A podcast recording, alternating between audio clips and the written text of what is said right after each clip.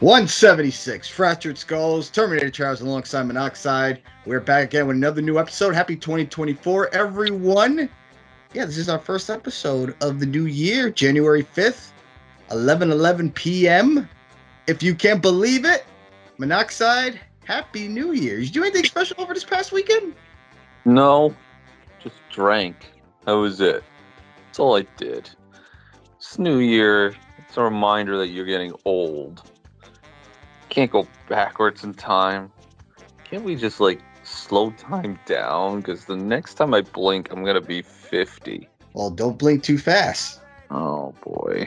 Just, and and then by the time I'm 50, the wokeism that we've endured during this lifetime is going to be at its forefront tenfold. Like they're going to start saying that, oh, well, you know that that product Sprite. Guess what it rhymes with? White. You know, it's evil. So we gotta. We're we're gonna call it. We're gonna call it Sprack. So it rhymes with black. Am I am I getting a little too facetious? Yeah, you're getting a little overboard. I'm hoping by the time you hit 50, society looks back at what happened 20 years ago and be like, what the fuck were we thinking? Oh, here's another one. Fago. What does the word Fago rhyme with? Gay ho. Oh, You know, gay. We can't make fun of the gay people. The All gay right? community. Yeah, exactly. So we gotta we gotta put a stop to this at all costs. Well, I think Disney should put a stop to what they're doing right now with this next Star Wars film, but we'll get to that in a few short moments. We got some news stories. We got a big film review to do. Let's check it out.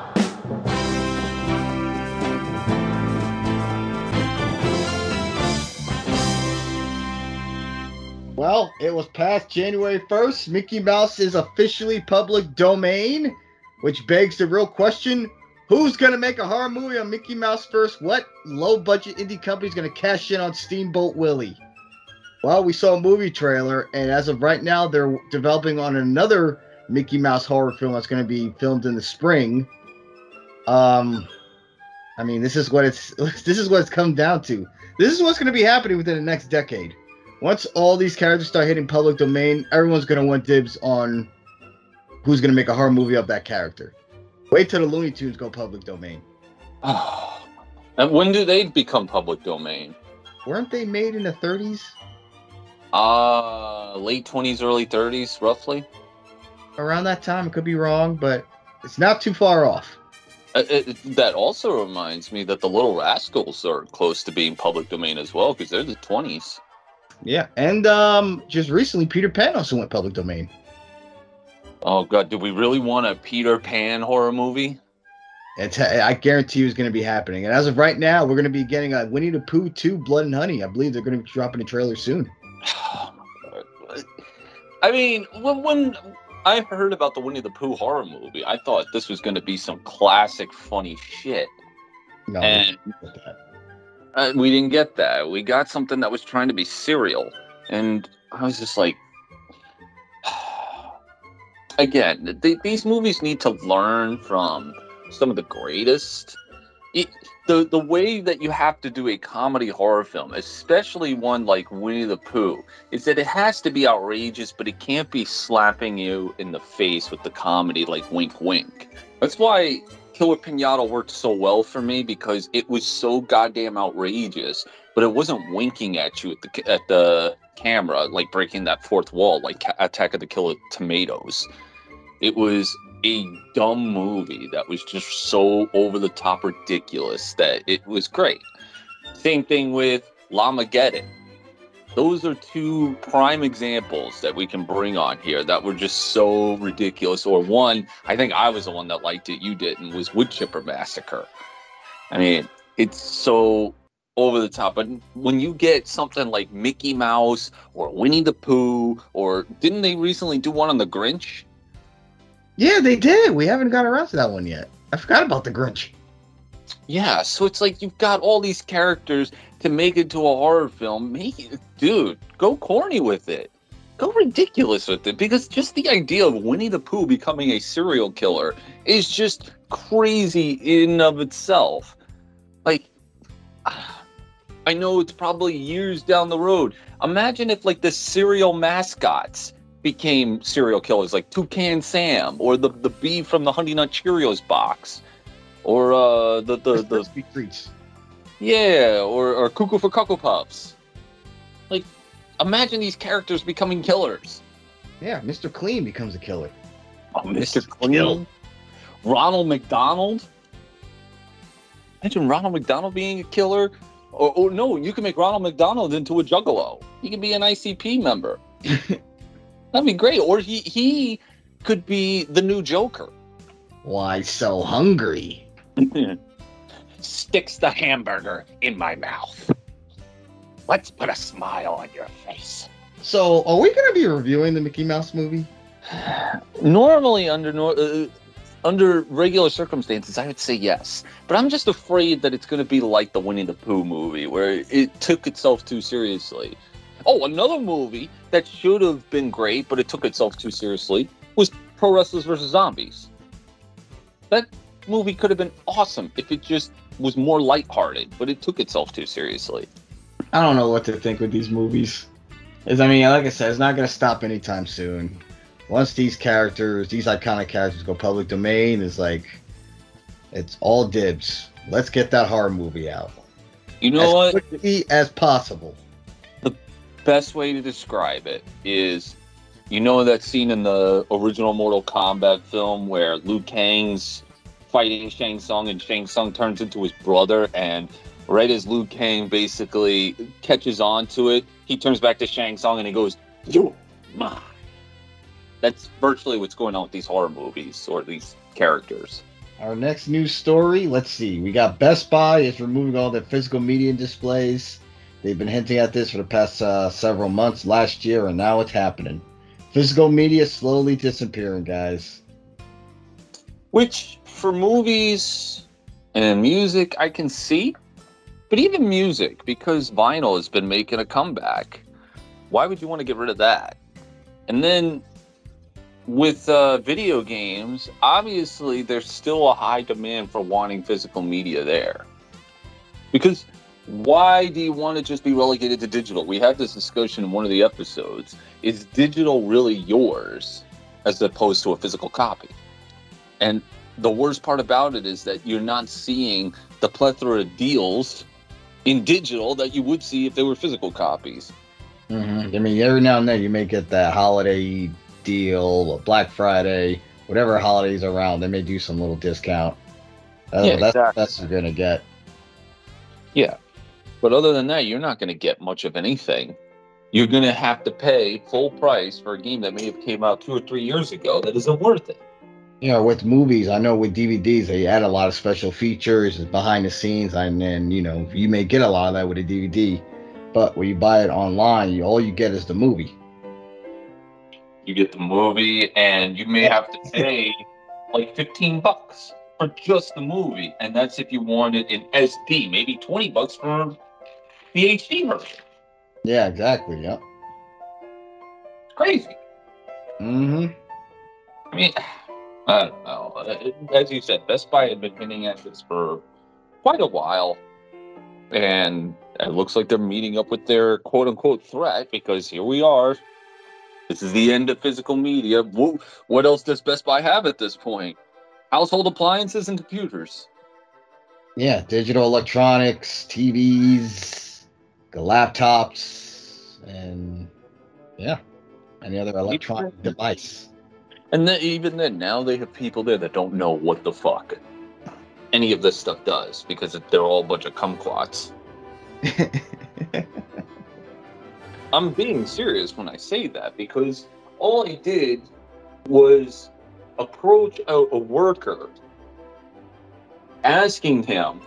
There was a game that was both for the PS5 and the PS4. Same ti- title, just for two different consoles. So all I asked him was, is the one that's on the PS5 the same price as the one that's on the PS4? And he looked at me like I had two freaking heads and I spoke Spanish, was standing upside down, and was wearing an Alberto Del Rio is the greatest wrestler of all time shirt. I just asked a simple question. It's it follows with either a yes or a no, but he couldn't decipher what the fuck I was saying. Uh, Yeah. He, he sounded like Rocky. Uh, Well, our next news story Jason Blum and James Wan have finalized the merger of Blumhouse and Atomic Monster into one, I guess, one big Blumhouse. It looks like Okay. Wan and uh, Jason Blum are going to be in bed together making horror movies. I know, what's that next film they got coming out? Night Swim? uh, you would know better than me. I mean, I haven't ca- kept up with James Wan over the years. So this would be news to me on what he's going to be doing. Yeah, I know the last horror movie we he made that we reviewed on here was it was that one Malignant? Did we review Malignant? Yeah, it's one with the girl. She had that monster on her back of the head of her head. Oh, yeah. Man, we've done so many movie reviews. I'm starting to lose track of what we reviewed. Yeah, he did that one before he went back to doing the Aquaman. Which good news for Aquaman, it has surpassed the Marvels at the box office. Isn't it still a flop, though? Oh yeah, it's still a flop, of course. But it passed 200 million. More women went to go see Aquaman 2 and look at Jason Momoa than Brie Larson and her female friends. It's quite interesting. I, I don't mean to delve off topic here, but it sort of deals with what we're talking about. So I had sent uh, my good buddy over here, the co-host, some uh, fan fiction Harry Potter story that I've been writing. It's just it's a fan fiction. It's something I like to write. I don't intend it to ever see a, a theatrical release or anything like that because who the fuck's gonna want to take a script from some average Joe Schmo here in New Jersey? That would require J.K. Rowling's blessing, but I digress. Let me put it to you like this. It's pretty much anti woke. And when I say anti woke, I don't mean I shove it in your face. If anything, from the anti woke crowd, they wouldn't notice a damn thing. They would just think it's a regular fan fiction. It's just me writing stories. However, there is quite a number of scenarios where, oh, guess what? The male wizard who's in love with the female witch saves her from a catastrophic end, if that's a word. So, is that considered anti woke if I'm having the male constantly saving the female from a very bad ending? Yes. There you go. So I guess I'm She don't need no man. She don't need no man. And let me ask you this. Go ahead. Would you be open to changing some of your characters to, let's say, appeal to more of a modern audience? To put it bluntly, no. because the main story I'll, I'll i'll let you in on the story that i have written down because it's literally based on four characters three are slytherins one's a hufflepuff it literally is the story of four different characters. The slytherin main guy he's a very blank cold person but he does not act evil. And it all has to do with a very tragic event that happened when he was a child that prevents him from crying. Meanwhile, a very happy go lucky Hufflepuff sees this guy and is interested in him for his mystery and falls in love with him, and they become a thing. The third guy, nerdy, awkward, best friends with the first guy I told you with, they're they've been friends before Hogwarts, gets into a relationship with a Slytherin girl who is considered the hot piece of ass of Hogwarts. I won't delve too much into it because I would like for Travis to read what I have written down. But it's four dynamic characters that develop a chemistry between another that eventually becomes a united front. And yes, I'm going to be upfront with you people. They are all straight. Two of them are males. And yes, they are all white. White. White. Like Walter. That's no good. I know. I know. I'm I'm the worst piece of shit in the world. I know. I should never, ever relate to things that I've enjoyed growing up, or I've seen with my own two eyes, or put my own personality into. Because isn't that what we do as writers? We usually interpret all the things we grew up with, or what we like, or we enjoy. Well, I will check out that script and I will get back to you on it. And like I said, I have more now since I sent you that. So Yeah, keep brainstorming. keep brainstorming. In fact, here's the two. Here's the one big thing that has helped me because I'll, I'll be honest, I've been using Chat GPT to help with ideas bounce back and forth. The one thing that has inspired me is music. Believe it or not, it is music that has gotten me real amped up to want to write. And music does play a correlation into this story.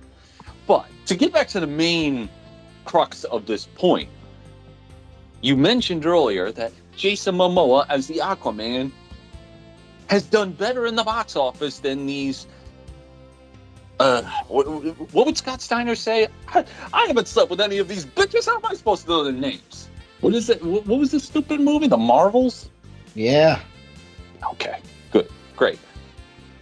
It, it, it- it's marvelous to know that these women still can't draw. What is it Mike Graham said? Put women in a bunch of superhero suits, never drew a dime. They're, not going to stop. They're going to continue the mission. Because speaking of girl power, let's talk Oh, about. Let's, go- let's, go over to Star Wars. Oh, man. loves that Rey Palpatine, Rey Skywalker, whatever her last name's going to be for the day. They want to see more because and they're doing this because this is this is Bob Iger's legacy. This is Catherine Kennedy's legacy. Is this new Rey Skywalker, and they got to make this work, Doctor Stevie. They have to.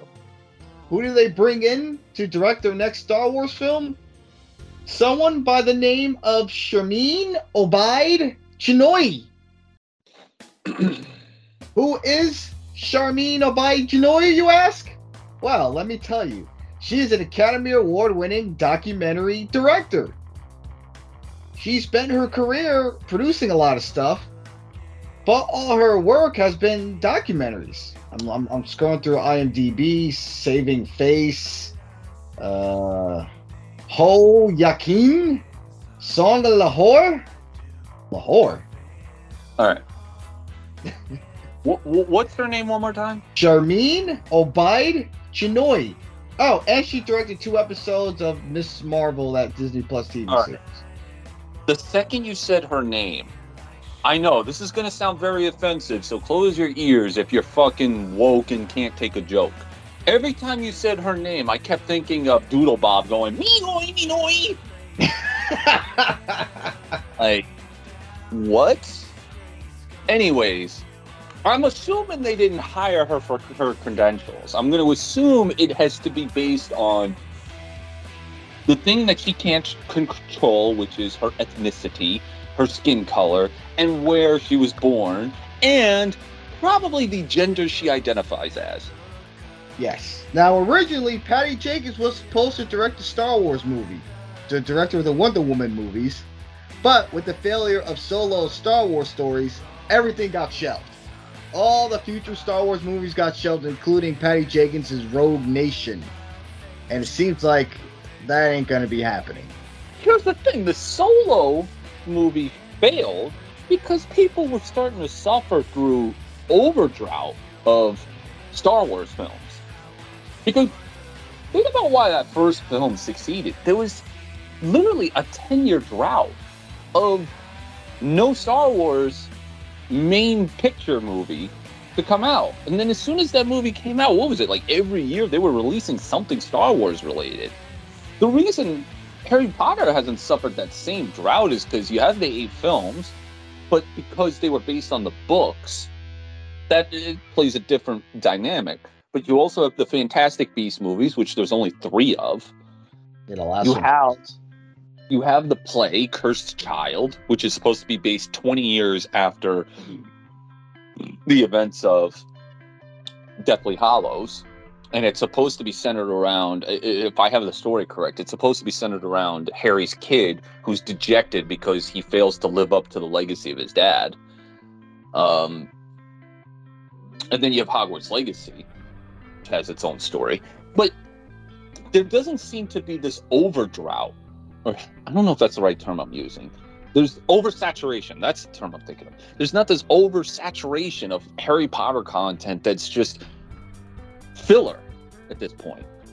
And Solo just in practice seems like a great idea, but when you oversaturate the market of all this Star Wars crap, I'm sure that the people who are a fan of Star Wars couldn't give two shits. They want more Star Wars. Great, that's wonderful. And to be honest, the other people that don't want it don't have to watch it, and that's exactly what happened. Well, yeah, I, I think everyone still has the Last Jedi uh, taste in their mouth. Well, that too, yeah, because the Last Jedi completely contradicted a lot of Star Wars lore. It contradicted uh, the whole entire aura of what made Luke Skywalker such a compelling person. Take a character, and, and it's one thing if you fuck up Jar Jar Binks, R2D2, C3PO. It's one thing you butcher them or Chewbacca. But to take the one character who was, by all accounts, the real chosen one, because if you remember the prequels, it was thought that Anakin was going to be the chosen one, but it ended up being Luke. You have to understand that Luke's whole aura about him, even though he's like a cookie cutter, clean guy, the fact is he always saw hope in his dad. Matter of fact, the whole title in Star Wars Episode 4 is called A New Hope. Luke Skywalker. He is the hope. He saw the good in his dad after his dad committed all these atrocities to the entire galaxy. And yet, in Last Jedi, he completely eradicates that whole entire premise that made Luke Skywalker Luke fucking Sky fucking walk fucking er. Of course, people are going to revolt. And that's just one detail that I brought up of the many that Last Jedi did that completely pissed all over the legacy of this franchise. But uh anyway, getting back to uh Miss Chinoy, I call her Miss because I know for damn sure she's not married. Uh, she's an Academy Academy a two-time Academy Award-winning director for Best Documentary Shorts, uh, Saving Face and A Girl in the River. I believe these are true stories about um, unfortunate incidents that's happened to women in Pakistan. I think Saving Face was about a woman that got acid thrown in her face, I believe, by her husband or something. Again, I'm pretty sure those are some great shorts. I actually wouldn't mind checking those out. With that said, how does that relate to Star Wars? How can an American audience relate to that? That's not part of our culture per se. Maybe, you know, Pakistan, fine, but you're not trying to appeal to a whole new market. A market that I don't, that you're not really familiar with. This woman has never directed a major motion picture, baby. She's directed episodes of Miss Marvel, two episodes. I mean, but where where's the qualifications for her to direct a big budgeted movie, let alone a Star Wars movie? I'll I'll tell you. Because as you were talking, as you were making your point, according to Wikipedia, it says Sharmeen Obaid Chinoy Minoy is a Pakistani Canadian journalist, filmmaker, and activist known for her work in films that highlight, drumroll please, gender inequality against the women's. of course. Of course. Now, they, love, they love their first time ever, first time ever women of Pakistani directing a Star Wars film. That's it's a it's a again this feels like a diversity hire. She wasn't hired for a mirror, she was casted to do a job. Let and, me confess this. She may be good at the field that she participated in, which is documentaries, as you noted. Her documentaries may be stellar. But does that necessarily mean that her directing will translate into a quality Star Wars film? No, the documentary and directing an actual film are two completely different fields. And I have a feeling that her field in documentary is going to affect the way she may film uh, the Star Wars. And her TV credit, uh, Miss Marvel, those episodes she directed were terrible.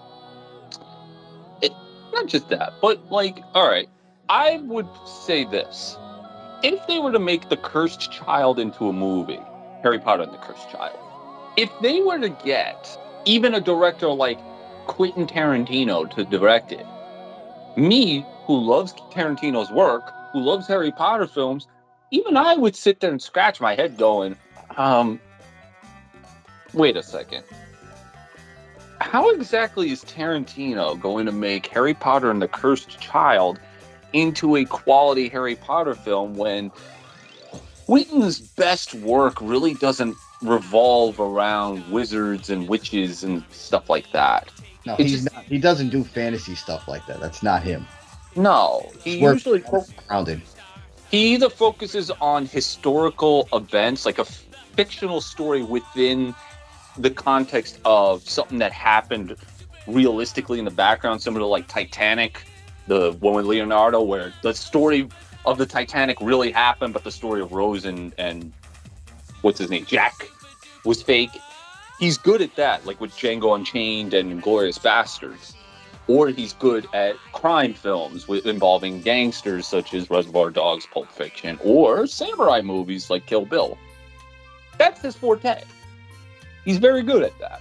But if you were to tell me he's going to direct a Harry Potter film, I'd be like, can can you just get Chris Columbus back? Because he did really well with the first two films. That's what I would say. But uh, beyond the point, this person that they just hired, they really saw her documentaries and then had her. Like, first of forget about the Star Wars film. You said that she directed two Marvel shows? Two, two episodes of the Miss Marvel TV series, the show that Alright. nobody watched. All right, so going back to that, let's like even go back to that. Where did they get the idea that okay, this woman she's directed documentaries. Let's have her direct a TV show about Miss Marvel. Like, I just can't. I, I, can't wrap my head around that.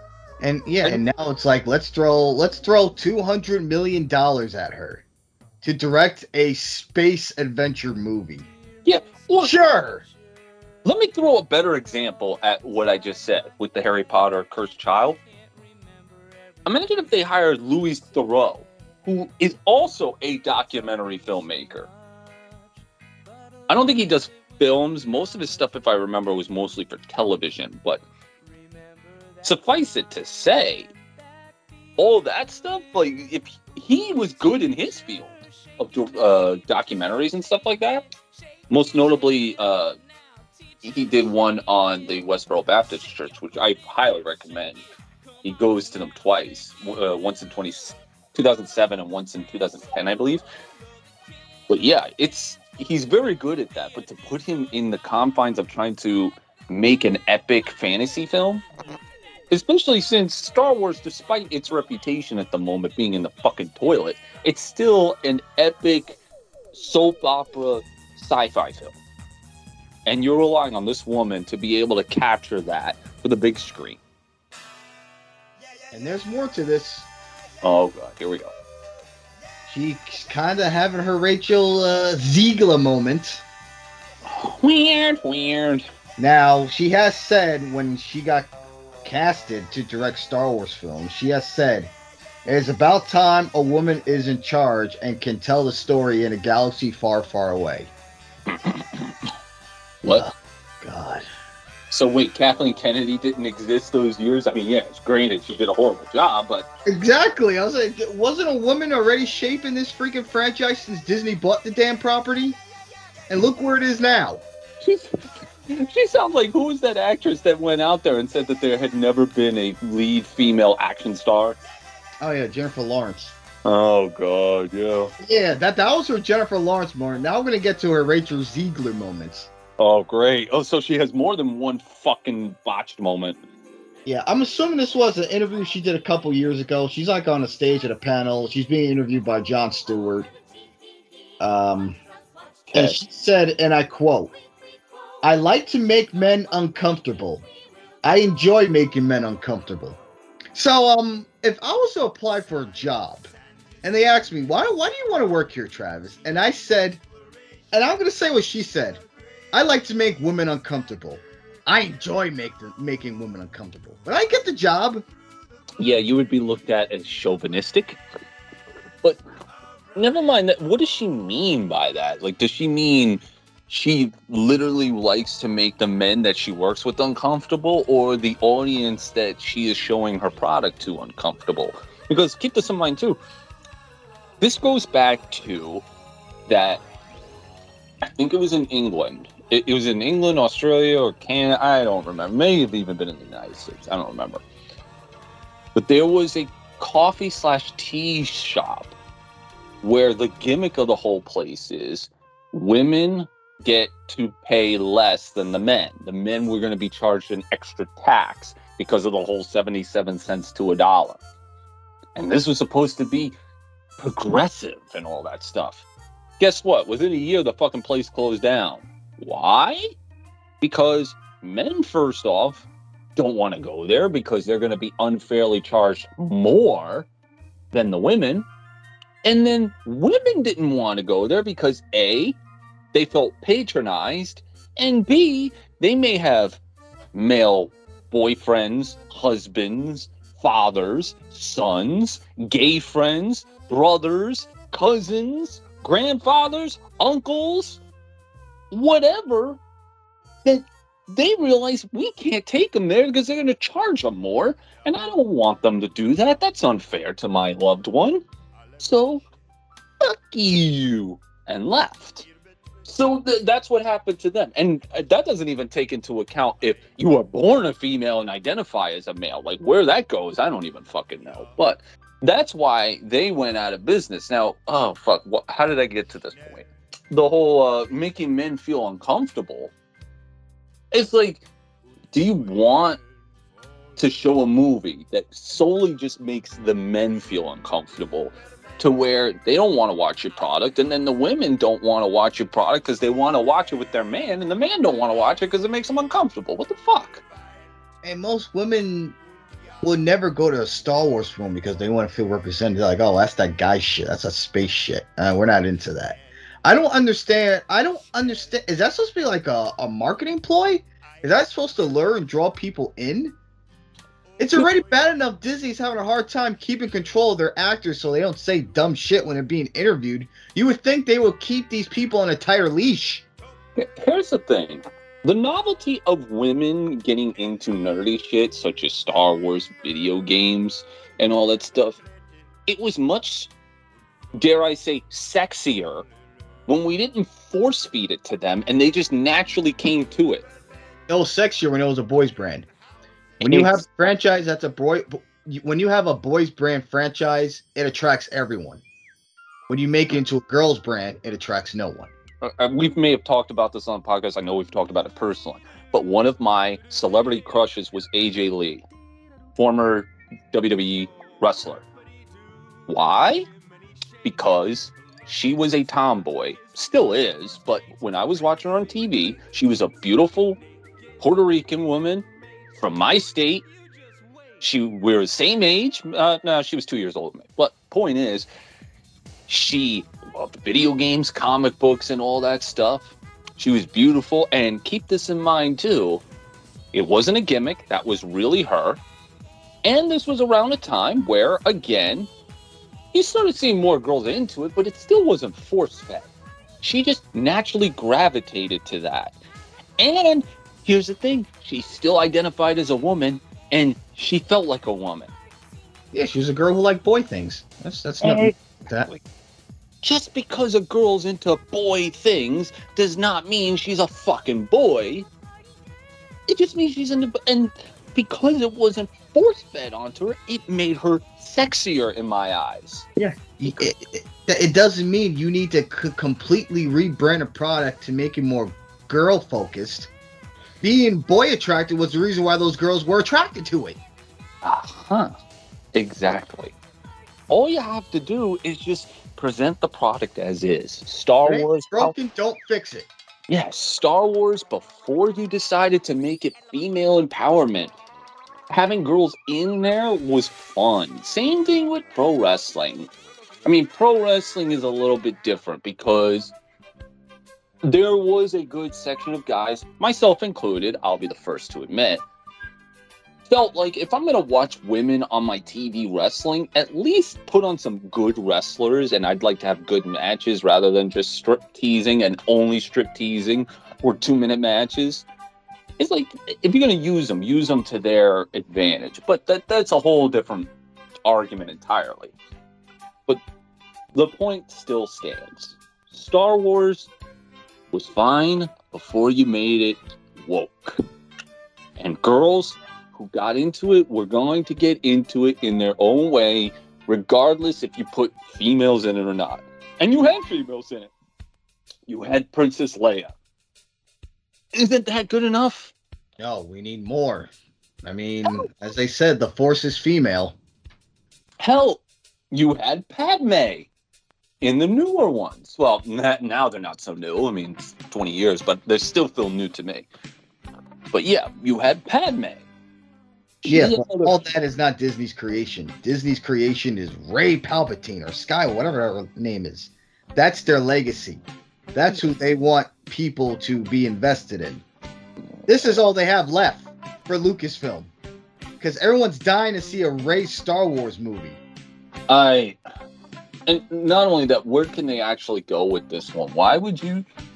When was the last one that came out? What year? 2018, I want to say.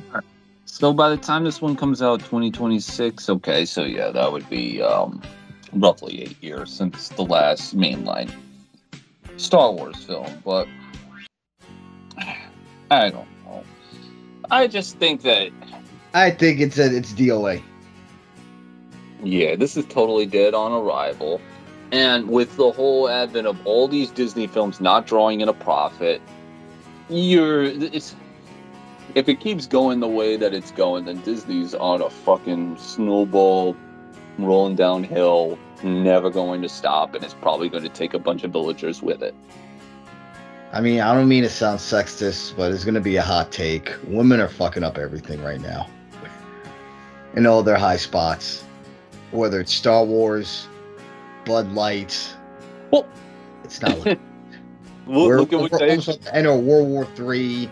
We're in a huge culture war. I mean, fuck. Look at Dave Chappelle. He said it. Chivalry ended, and women killed it. yep. and and he brought it up. He's like, I was looking at one of the magazines by one of the feminists that said, uh, "100 Ways to Please Your Man" by some lady. Listen, that, li- that list is four things long. Uh, second, get play with his balls and uh, play with, make him a sandwich and don't talk so damn much. And be happy. That's that's the other thing that you don't realize. You are catering to a female audience. Great. The tomboys, as we said, like the simple, dumb shit that us guys like. However, Women are way more complex than that. There is a much more complex way that you have to go to satisfy them. So, with us, it's simple. Just make the movie. With these movies, if you're trying to cater to a female audience, you're going to please no one because, again, you have to cater to a whole list of different demands, and every woman is fucking different and has a whole different list of different demands that they need to be satisfied. So why are you trying to do this? Come on. Yeah, I uh well I wish Star Wars the best of luck. Oh, I can't wait to see how bad that's gonna turn out. I mean it's like it's like watching a a train wreck. But, yeah, but see, this type of train wreck, I don't know if you ever watched Thomas the Tank Engine growing up when all the trains would fall off the track and all the, the cargo would fall over and the trains in space would fucking start googly eyeing. That's what this is. The thing is, this could be stopped. Bob Iger, all he has to do is come in and say, no, we're not doing this. We're going a different direction or get someone else or he could stop this at any time. He's the boss. $200 million. Probably going to be more. You know what I would find truly do a ton of reshoots. The, fu- the fascinating thing, if it happens, and I will laugh wholeheartedly, is if this ends up like, what was it, that Batwoman film where they make the whole thing and then they just shelve it? right off. Could you imagine a Star Wars film? A Star Wars film being considered a tax write-off.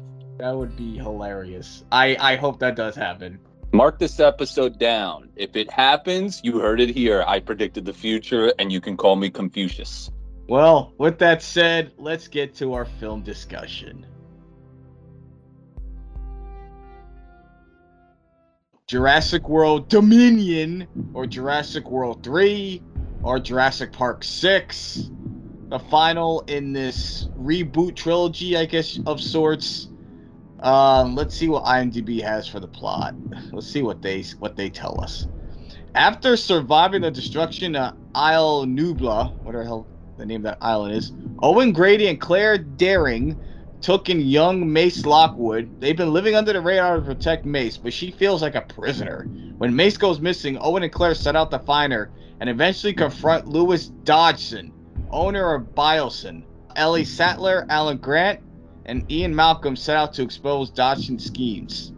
Where in that plot uh, does it say anything about dinosaurs? It doesn't. And that is my biggest problem with this movie. The dinosaurs have taken a back seat in their own film. Jurassic World Dominion director Colin Trevorrow makes his return after directing uh, Jurassic World. And Chris Pratt and all your usual uh, actors make their return. Chris Pratt, Bryce Dallas Howard. Alongside with our legacy actors, Jeff Goldblum, Laura Dern, and Sam Neill make their returns. So, funny enough, what you just said, that being your biggest problem, that wasn't even mine. The thing is, I didn't mind the type of movie they were trying to execute here. The problem is threefold. One is that this is meant to be the final movie, the finale of this trilogy. So a movie like this should have either been this should have been the second film, if anything, to separate itself from the first and give it a different vibe. Because I do appreciate them trying to steer away and do something different. I can give them credit there. Secondly, you'll be going over this plot, but I felt like the first hour and a little bit of change in, I was fine with this. It started to rear off completely after about an hour and change. So it really showed that this movie went way too long for its own sake. Three is that for a movie that's supposed to be the trilogy, it just didn't feel like there was much of a real villain like there was in Fallen Kingdom. Because at least in Fallen Kingdom, it felt like there was a villain. There was a villain here, but he didn't feel significant enough of a threat or build up as a threat. No, he was boring as fuck. He was just whatever. So, to oh, give you my opinion of the film outright before we even go over everything, is that when this movie came out, I heard a lot of bad things about it. I heard it was terrible. Like, not a lot of people liked it. It was considered, it, it's considered the worst, I guess they would say, of the whole entire franchise. Um, I did not hate this as much. Now, to be fair, that's because I went into this hearing a lot of negativity. So that could have downplayed a lot of the suckitude that this film may have had had I just went into it blindly without any opinions thrown into my ear. But that being said, I think there were things about this film that I thought, all right, I can dig this. And then there were just things about this film where I'm just like, yeah, that was swing and a miss. Swing and a miss. So, um, uh, Colin Trevorrow. Here's a little fun fact you might not know about him. He was supposed to direct the last Star Wars film in the Disney trilogy. He was supposed to direct Part Three. Uh, yeah. Was he the one that stepped out because they fucked up his plan? Uh, well, what happened was I I don't know if he was supposed to direct Part Two of Jurassic World, but he went on to direct another film after he did the first Jurassic World movie. He did the Book of Henry, and that film flopped pretty badly to the point uh, Disney got cold feet with on him, and eventually they didn't hire him for uh, Star Wars three, and they brought back uh, J.J. Abrams. So I gave that freed up his schedule, and he came back to do this one instead, uh, Jurassic World Three. It, as you said, the one thing that people are going to take away from this film is that the dinosaurs are clearly not the attraction here. It's the whole. If I got this right, it was the whole containment of how dinosaurs and humans can coexist. And I think, oh, you know what? There's one other major problem that I do have with this film. I, guess you can add it at number four. So you've got the new cast, which is uh, Chris Pratt, Bryce Dallas Howard, and I guess DeWanda Wise, although this is her only Jurassic Park film that I can recall. They could have brought the other two from the previous one, but they played small roles here. But we'll oh, yeah, say, they literally had that small scene just to write them off. Which was weird, but all right. I was happy. I thought they were annoying. Good. Bye. Adios. They may have been annoying, but at least they were established. The, that's the point I'm going with this is them along with Isabella Sermon and then you have the original OG cast Sam Neill, Jeff Goldblum, and Laura Dern appearing all three together for the first time since the first film. Because. And at least they had their their legacy characters appear together, unlike another franchise. With that being said, them appearing all together at once did not feel special at all. It did not feel epic. Mm-mm. And when they actually interacted the old characters with the new characters, that too did not feel epic. No, that they were trying to go for their Spider-Man uh, No Way Home scene when all the Spider-Mans meet up for the first time. That felt special. They were trying to go for that here, and it did not work at all because new characters just really aren't that over. Dude, let me tell you special. And I know I'm bringing pro wrestling into this, fuck you. It's the best thing that I can come up with to get you to understand my point. you want to hear special? You want to hear special? I can't remember what Raw it was. It was after No Way Out 2002. Hulk Hogan and The Rock in the ring. No talking. The crowd already is buzzing. And The Rock hasn't even spout out the challenge yet. But the fact Hulk Hogan and The Rock two different generations of big time stars staring face to face with one another. Granted, this is NWO Hogan. Doesn't fucking matter. It's Hulk fucking Hogan and The Rock staring face to face. And then when The Rock actually lays the challenge at WrestleMania, Hulk Hogan and The Rock, the crowd goes nuts and goes even more nuts when Hogan accepts. That is epic. That is a big time feel. This should have been a big time feel because Laura Dern, Jeff Goldblum, Sam Neill, they represent the old trilogy. Theoretically, Chris Pratt and Bryce Dallas Howard are the only ones that represent the new trilogy because they're the only ones that have been in all three of them I'm not sure about Isabella Sermon. I don't think she was in the uh, first Jurassic World. The point is, these are two different generations. This should have been epic when they finally met, and it felt completely deflated. It just didn't feel special. It didn't even feel special, as I said, when the old characters finally got together for the first time since the first movie. You got to keep this in mind too, ladies and gentlemen, because after the first movie, the second movie only had Jeff Goldblum. The third movie had Sam Neill, and Laura Dern was in there for like a cup of coffee. None of them were in Jurassic World. Oh, and keep this in mind too. They also had, uh, what's his face? Um, that uh, yeah, I know you're talking about the science. Yeah. It seems like they can't decide if he's a good guy or a bad guy. I feel like he they, he keeps switching sides like every movie. That's the thing. Like in the first movie, he was an innocuous guy who just happened to work for Jurassic Park. He wasn't a villain, he just was a guy earning a living.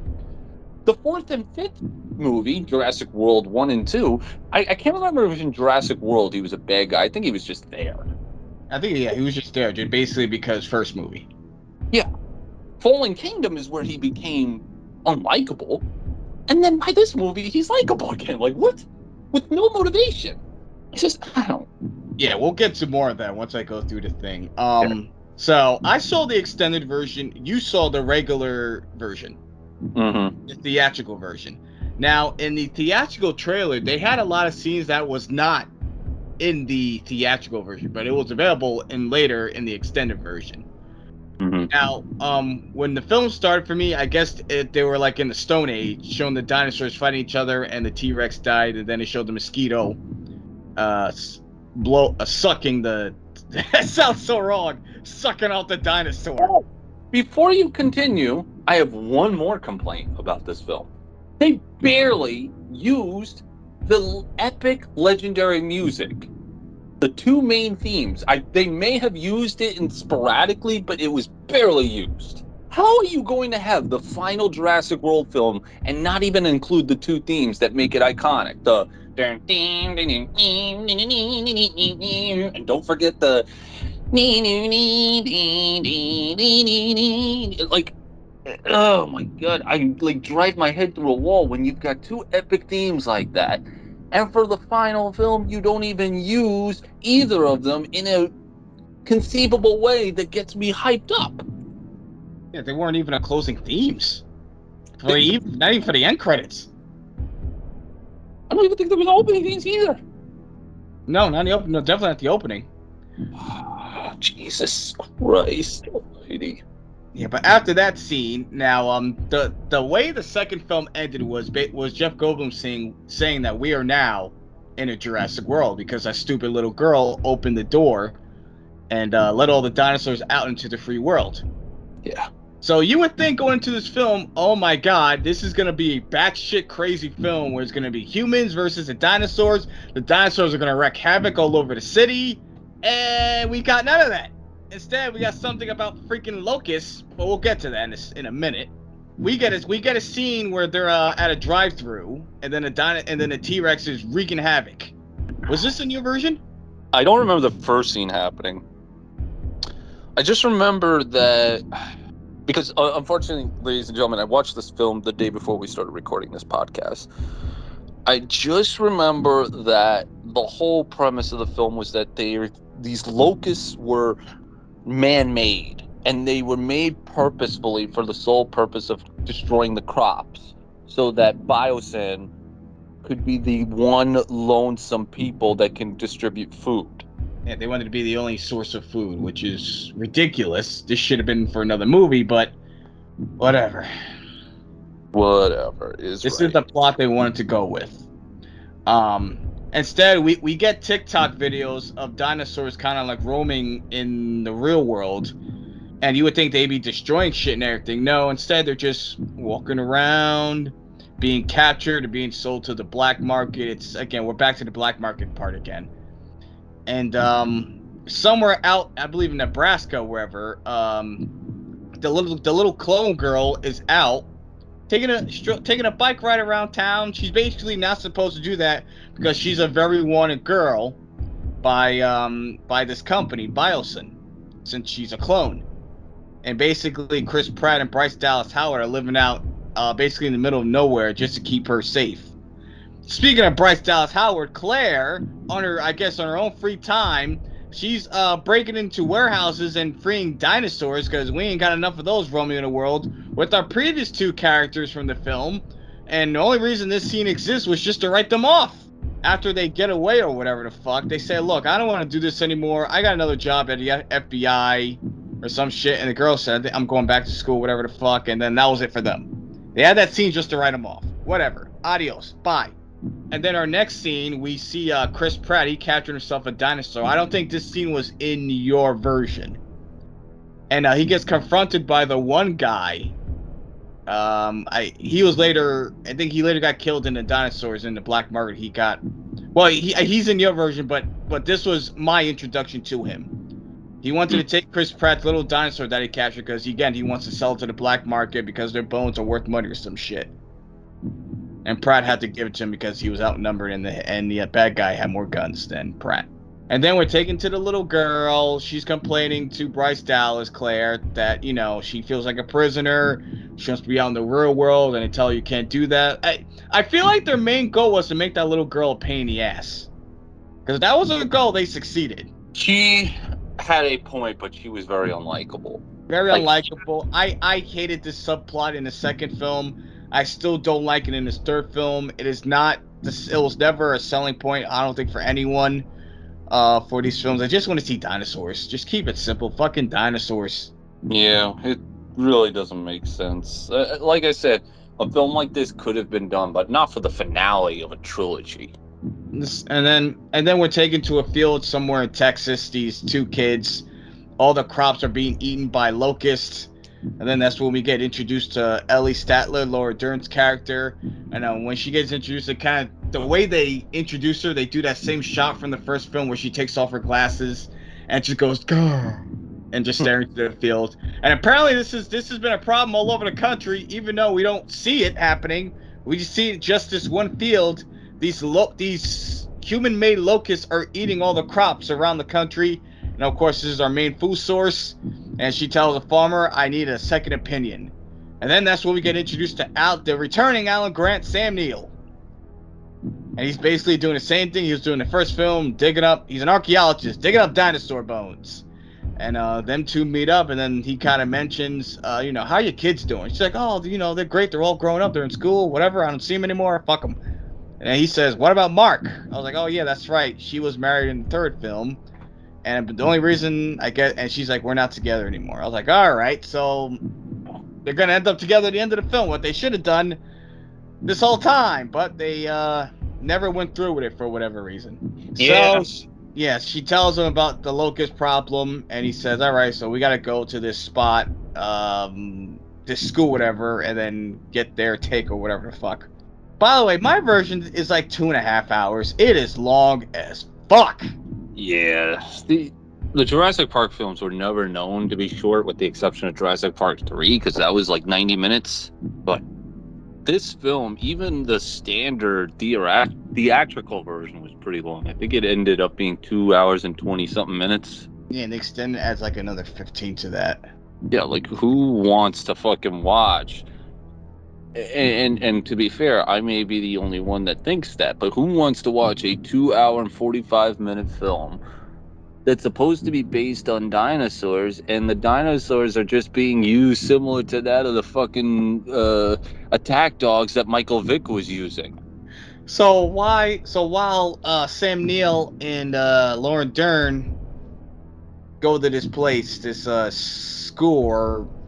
resort facility, whatever the fuck, uh, we're taken back to uh, Chris Pratt and Claire. Uh, Chris Pratt and um, I keep forgetting his character's name. Owen Grady, Owen and Claire. Eventually, Maester, clone daughter, quotations daughter, gets kidnapped. They also kidnap uh, Blue's child dinosaur. I forgot. Apparently, Blue is also li- living in the same premise, or at least living in the woods area around Owen Grady. Mhm. And I don't know how Owen is apparently communicating with Blue, telling Blue, "Hey, I'm gonna get your kid back." Why would he care to get the Blue's child back? Blue could snap at any moment. You don't even know what the hell this dinosaur's saying. Whatever the fuck, just go with it. Don't ask questions. Well, that's been my main problem with the blue character. It's that the blue character just seems to never trust the owner that took him in or took blue in and cared for it. I I get that this is a dinosaur and the whole um, I'm still a snake at the end, but it just feels so disconnected to me that Blue, who is the one established character dinosaur that we've got, and we can't even rely on Blue of all characters to be able to know the difference between Owen Grady and these asshole people taking the dinosaur's daughter. So the asshole took um uh Mace and the dinosaur's daughter. They end up, I believe, somewhere in Egypt or somewhere in the Middle East, where there's like a desert. That's where they're gonna make their trade over to these people, and apparently these people, uh, we later find out work for Dodgson. We'll get to Dodgson in a minute. And um, and during that exchange is where we get introduced to Kayla Watts, played by DeWanda Wise. This character's okay, but the way she's being portrayed, it just and it hit me because I already mentioned Colin Trevorrow was supposed to direct a Star Wars film, and that's what it dawned on me. Oh my god, he wrote Kayla Watts like Han Solo. Similar to Han Solo, he does like, you know, he just kind of, he's a work for hire. He does these things, but in deep down, he ends up helping the good guys in the end to dethrone the evil empire. That's basically, Kayla Watts is kind of, I guess, a black female version of Han Solo. A black female pilot. I mean, how many of those do you see today? That's how you know this movie's fake. Yeah. But, but Grady and Deer and Claire, they end up following them to uh I guess this place in Egypt where they're being traded to the we get the black market scene with the dinosaurs, which you know, I would have been more acceptable to this had it not been Jurassic Park, because the problem with the problem with this being a franchise that Jurassic Park was such a smart written film. And by the time they wanted to make a franchise out of it, they knew they had to dumb it down. They had to like hmm. really dumb it down. And but dumb down over the last 15 or so years when it comes to horror films. So uh, we get the little chase scene, um, and I and to the film's credit, it do, it feels like a Mission Impossible film at this point. At least with this scene, they're being chased around through the city by the dinosaurs. It's completely ridiculous. You just gotta go with it. But I will say, it's actually pretty fun. I think it's a very well done chase scene. And by the way, I'm gonna ask you this: that one girl that was there, she was kind of controlling the dinosaurs. She put the dots you know, she made the dinosaurs go after the main leads. What happened to her? The eight, the kind of like Asian looking girl, looking woman. We never saw her again. Yeah, I think she just fucking disappeared and just never returned. Yeah, she disappeared and never came back. I'm assuming she was the one that handed over the girl to uh, Dodgson later, but we never saw her again. I guess they were too preoccupied with, uh, I don't know, fucking this new main villain they got a Biosyn shit. I don't I, yeah, um, so they had the chase scene. They're able to get away. The uh, the female Han Solo was willing to help them out, and she helped them escape. So now you got her, Claire, and Owen Grady in the airplane flying over to this facility where they're gonna get their daughter back. While that's happening, uh, we're taken back to Alan Grant and Ellie Sattler. They're at this facility, and they found out the the head uh, leader of this facility is Dodgson do you remember Dodgson from the first movie? Dodgson here. See, nobody cares. Yep. Not played by the same actor, of course, because the original actor likes little kids, so uh, we can't have him. The original was Dodgson. Interesting. So this, so in other words, this was a character from the first film. Oh my god. Oh god. From the first film, that that served no role, no purpose other. Just he was just there, and they decided to bring him back but they uh, brought back a different actor for the role because the original one is on Chris Hansen's hit list. Yeah, but why? But why did they bring back the John Dodgson character? You could have put any. You could have used any character. You could have made up an original character. It would have made no difference. I guess to be clever to go back to a character they once had Sure. To make whatever. it look smart. Not saying it is smart. I'm just saying. Uh, so basically, Dodgson, aka Elon Musk, Steve Jobs, whatever you want to call him, because that's basically what he's supposed to be like. Who I, this guy was so boring. I'm not. I'm not. I'm not putting down the actors. Just that they wrote this character so bland and boring. He was nothing. He was mm. black. He was black. Interesting. Yes. So uh, Sattler and uh, Grant uh, meet up with uh, Ian Malcolm, Jeff Goldblum. Turns out he was just kind of there to do a presentation of sorts. When in reality, the main reason he's there because he kind of wants because he also wants to break in and find out if these people are really up to bad things, which they are. And this was the big reunion. Like what of the first of the big reunion. We got the original legacy characters back together. And yeah, as you mentioned, it's nothing special. It's like, oh, okay, yeah, all three of them are together. At least they're together unlike Star Wars. Yeah. But couldn't they just figure out a way to make it feel epic once they're finally together? Did, yeah, they tried they... with that presentation scene. I mean, did they not learn from the original Teenage Mutant Ninja Turtles film and what made the impact of seeing those turtles so great was them building up the anticipation of finally seeing them.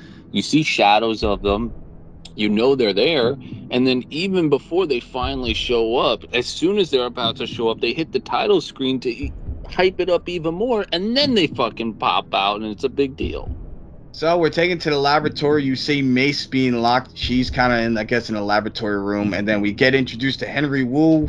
BD Wong is back again, and I guess he's good. He's working with Dodgson. They're talking about the locust, and of course, the locust was all on them. And basically, he wants to be the only food supplier in the world. Why? I don't know. Like world world domination. Hmm. This was this was literally the entire. This was like this was the main plot of the movie. Yeah, it was. And again, the dinosaurs didn't really serve a purpose here. They were just like window dressing. The locusts actually served more of a purpose than the dinosaurs. Yeah, and I hated the locust plot. I, I and oh yeah, I guess I'll mention this. Uh, Mace.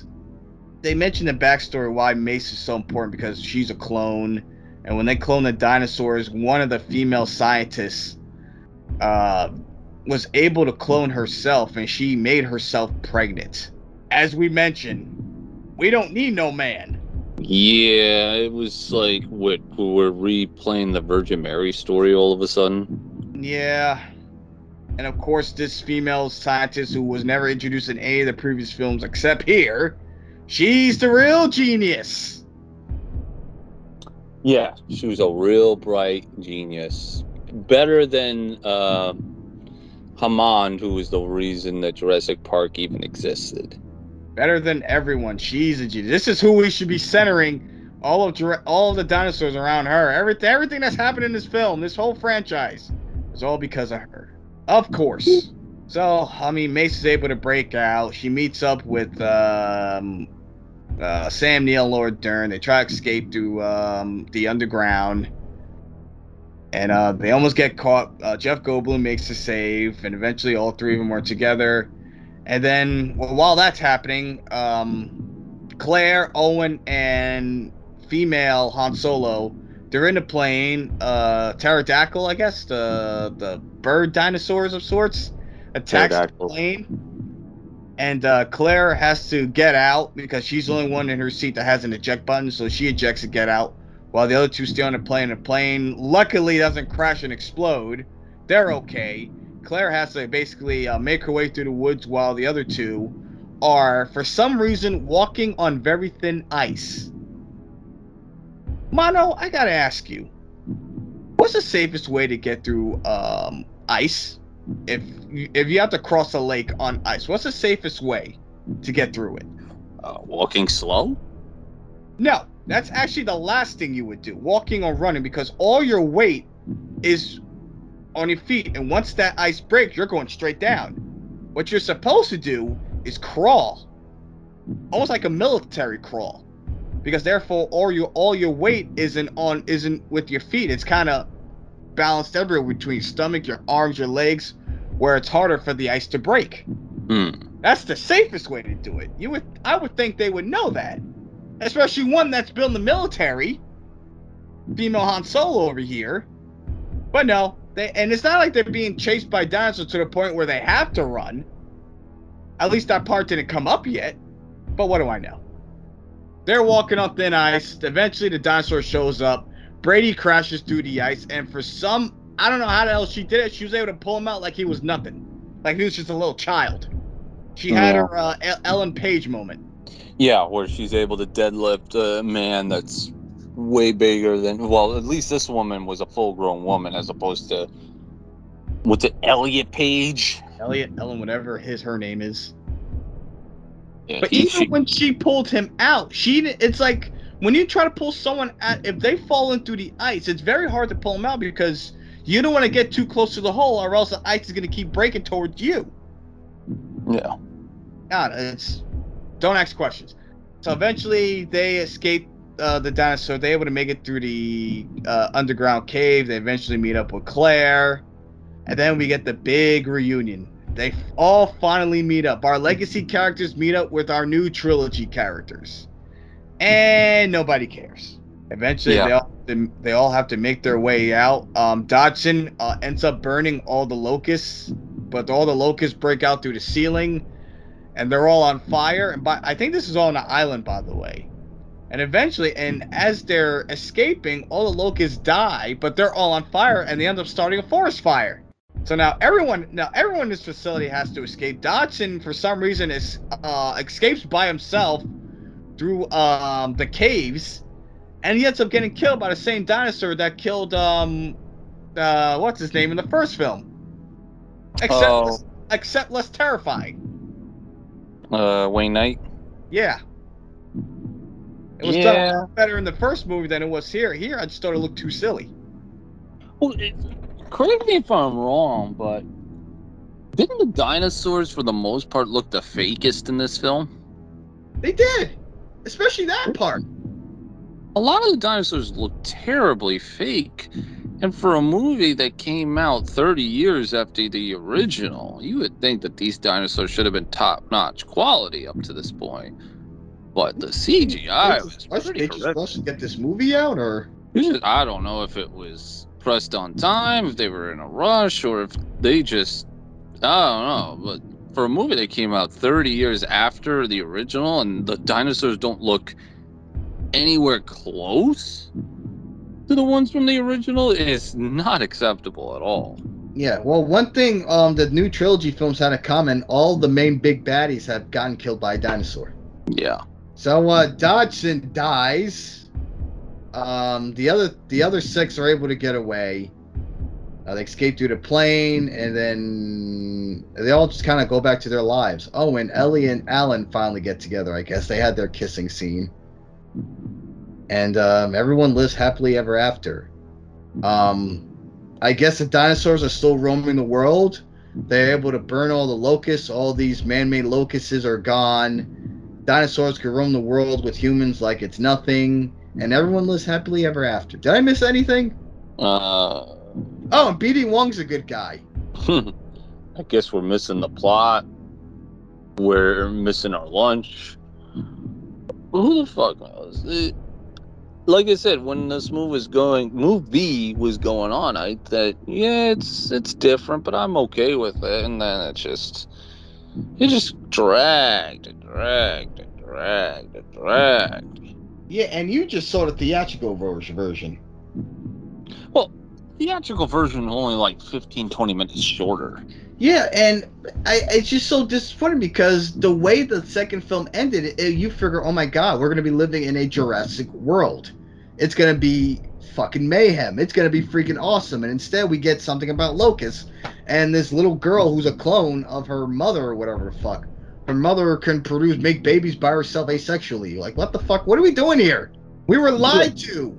There was a lot of problems with this film. I'm not even going to front because it just felt like, with all the tools at their disposal, they didn't use them to their full capacity. You've got the three new or three main characters from the original and two of the main a new one, and you couldn't even come up with anything conceivable that would be interesting for any of them. Like, come on. Instead, we get two stories that have nothing to do with the franchise. Women producing by herself asexually and Locust. And Locust. For some reason, they had an obsession with Locust. I I don't know. This I hated that subplot. I always hated the clone subplot, even in the second movie. Um, I I did not like this movie. Too long. I almost fell asleep at times. I'm surprised I made it. I was like, God, because I was originally going to watch the extended version and the regular version just to compare, but I never got around to watching the regular version. I didn't want to. Yeah. Uh, so I mean, if I was to rank all the Jurassic Park movies, I mean, I mean, at least with this film, it had some scenes that I liked. I did like the, as I mentioned, the action sequences when they were, I guess, in Egypt when they were doing the mission, and it felt like something out of Mission Impossible. The chase scene, I will say, was a lot of fun. Um, but besides that, I mean, everything else in this film is this is just a very underwhelming conclusion to the to this trilogy.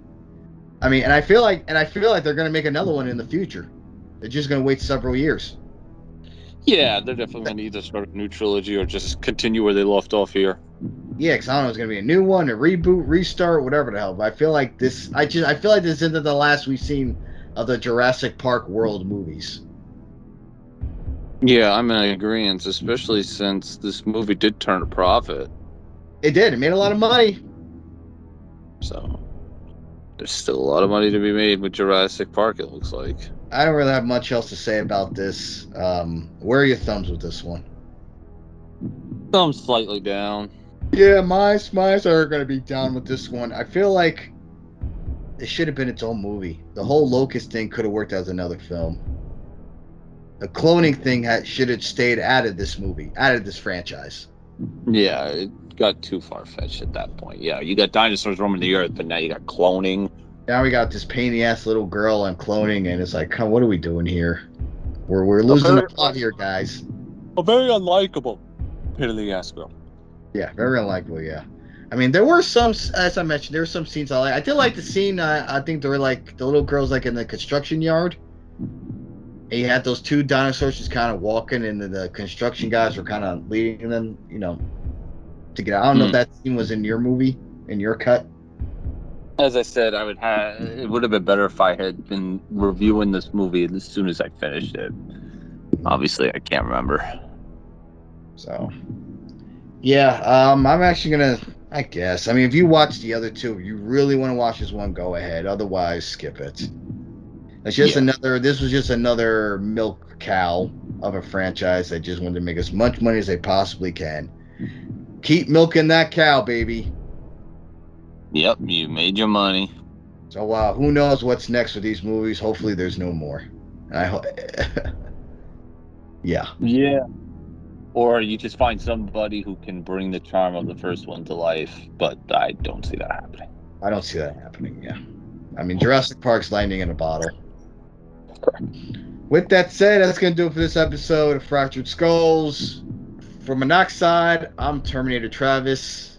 Just do that Jurassic World pose that Chris Pratt always does every time a dinosaur approaches him. You'll be all right. Just, just stick your mm-hmm. hands out.